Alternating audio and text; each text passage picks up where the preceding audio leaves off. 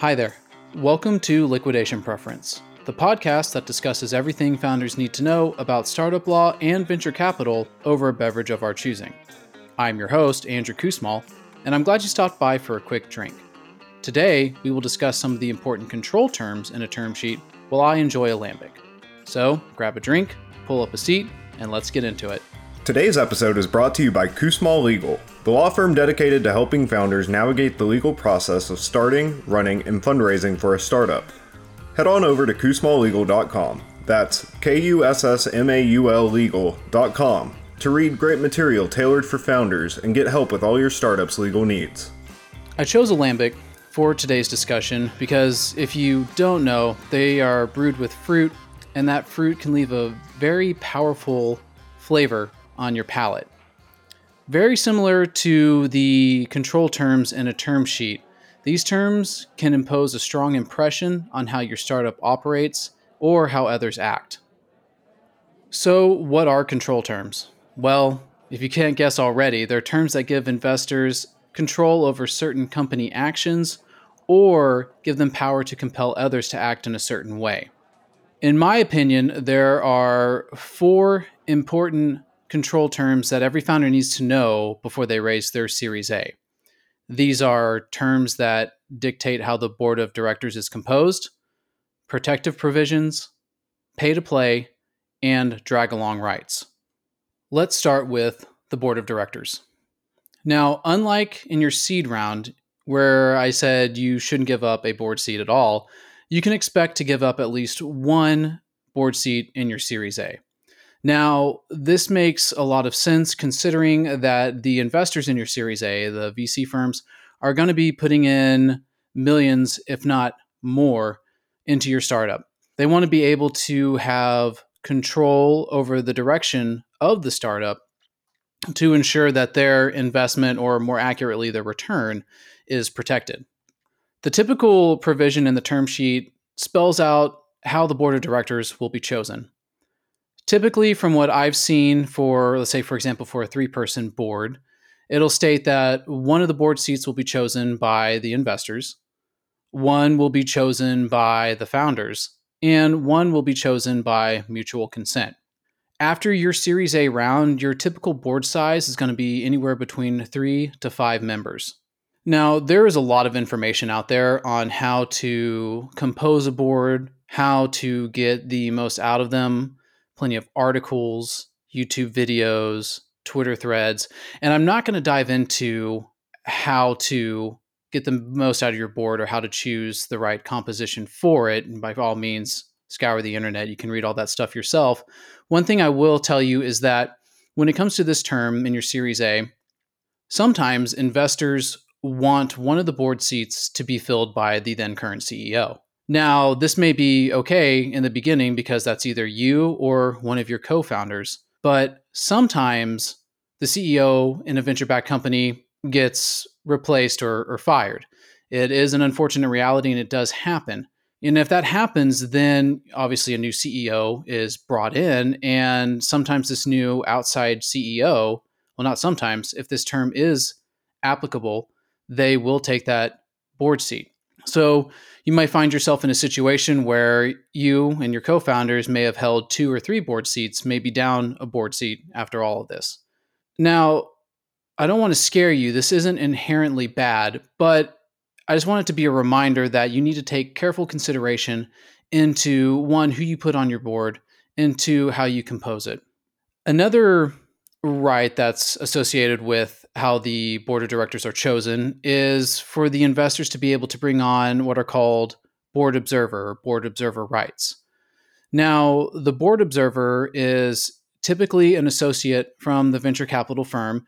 Remember, the investor who's going to be sitting on your board is most likely one of the partners from the venture capital firm that's leading your round, the one that's putting in the most money what the board observer rights do is allow them to bring on an associate to be able to observe board meetings. The idea behind this is that the partner who's sitting on your board is most likely sitting on multiple boards across the firm's portfolio company and they just need help with some of the administrative duties just be able to keep things straight while that's true it, it's also more of a glorified role for the person in the venture capital firm who gets to be chosen as a board observer. Usually they're just able to use it as bragging rights to their fellow coworkers or their friends outside the office. This term is benign and you really shouldn't push back on it. However, I have heard stories about the board observer sometimes being the loudest person in the room and actually swaying the direction and decision of the board. You know, as a founder, this is something that you don't want to have happen. You don't want somebody who's not on the board, who's outside of the company, to be able to have that much power. Therefore, it's best to try to manage expectations around this term instead of trying to get rid of it. Now, it may sound silly, but you might want to consider when you're talking to investors about this term, stating that the board observers are only there to observe only and not be able to speak. The next term we're going to talk about are protective provisions. Now, this term is hotly negotiated because it gives the investors control over specific company actions. What it states is that you have to get investor approval, usually a majority in interest, sometimes more, sometimes less, before your company can take certain actions. Now, these actions range from few to many, but typically they're relate to more of the important company decisions or decisions that are going to affect the investor's interest in the company. For example, having to get their approval to liquidate the company or having to get their approval before you increase the authorized share amount or enter into a new round of financing it's very important when you're negotiating these terms to keep a level head because, like it or not, investors are going to want some of these terms. You're, there's no way you're going to get rid of protective provisions from your term sheet. This is where a startup attorney is invaluable. They'll be able to not only decipher those provisions and exactly what the investors want, they'll also be able to offer you guidance on where you need to push back and which ones we need to try to take out. That's why it's so important that you have an attorney review your term sheet before you sign it. High level, when it comes to these terms, they need to be logical. Okay, approval to liquidate your startup, I think we can all agree that that makes sense. Having to get their approval before you order new office supplies, no, no, that doesn't. So you just got to kind of keep that mindset when you're negotiating this term. The next term we're going to talk about is the pay to play. Now, it's funny when it comes to venture capital terms, some of these terms actually have a literal translation into how they work. Pay to play is one of those, and I feel it's kind of very odd for legal terms to do that, but this one does.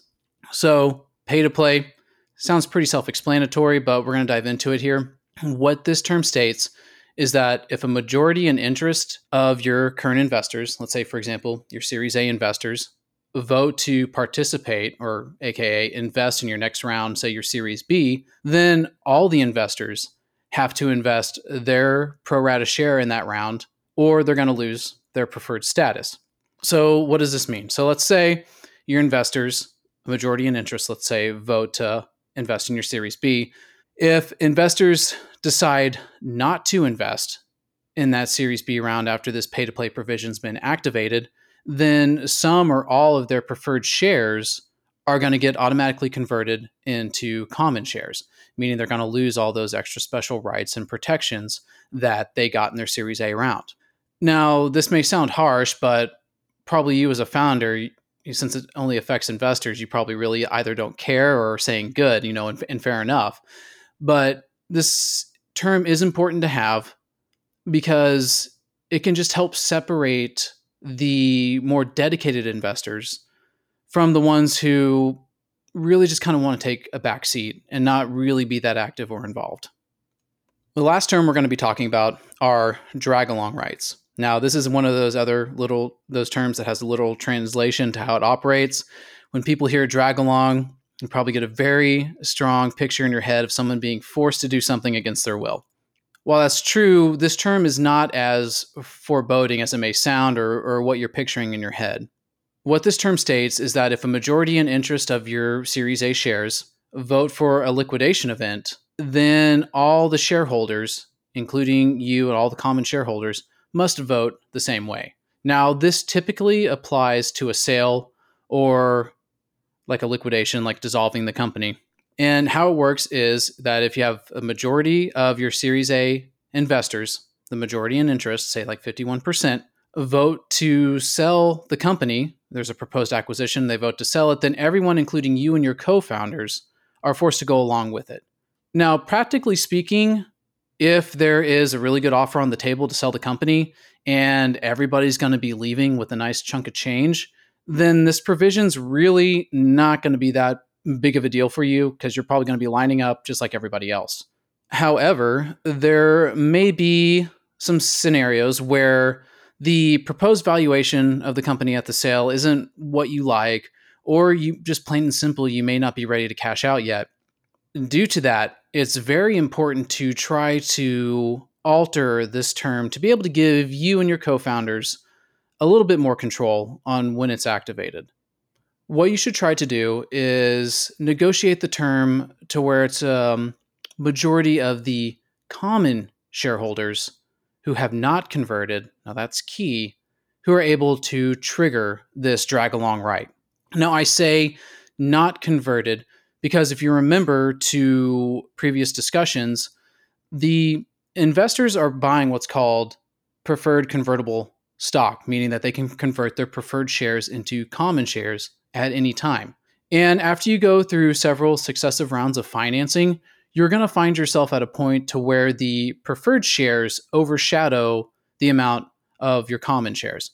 And if you don't specify that people or shareholders who convert can't activate this right, then what'll happen is during a proposed sale, if all the investors want to go through with the sale and you don't, all they have to do is just convert to common and simply outvote you. Now, that's a drastic example for sure, but it's one that I hope illustrates to you how powerful these terms are and how important it is to have your attorney review them before you agree to them. Overall, this drag along right, I feel, is a great cleanup mechanism for sale because at the end of the day, it allows you to bypass getting approval for the sale from all those smaller investors in your round who may be hard to find and who may not want to sell the company for one reason or another.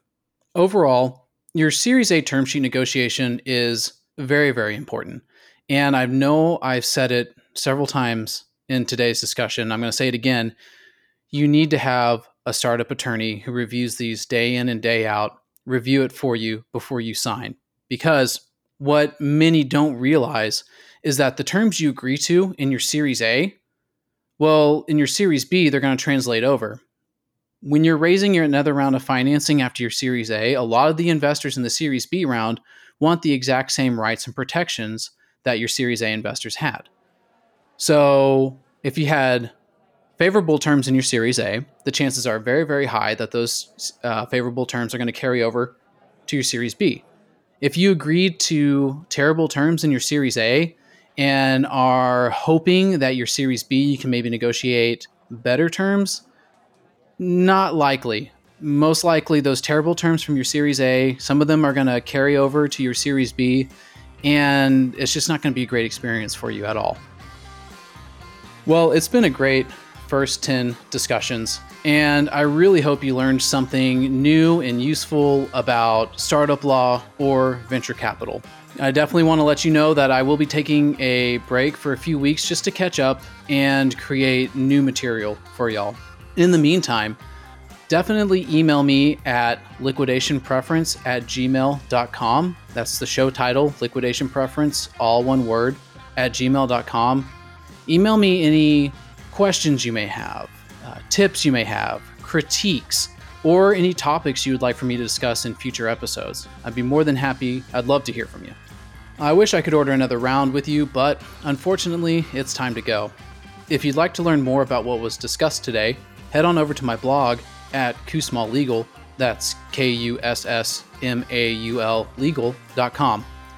Also, be sure to follow me on Twitter at Tech Startup Attorney and on Instagram at startup underscore attorney. I hope you enjoyed our time together. Your beverage of choice, and that you learned something useful.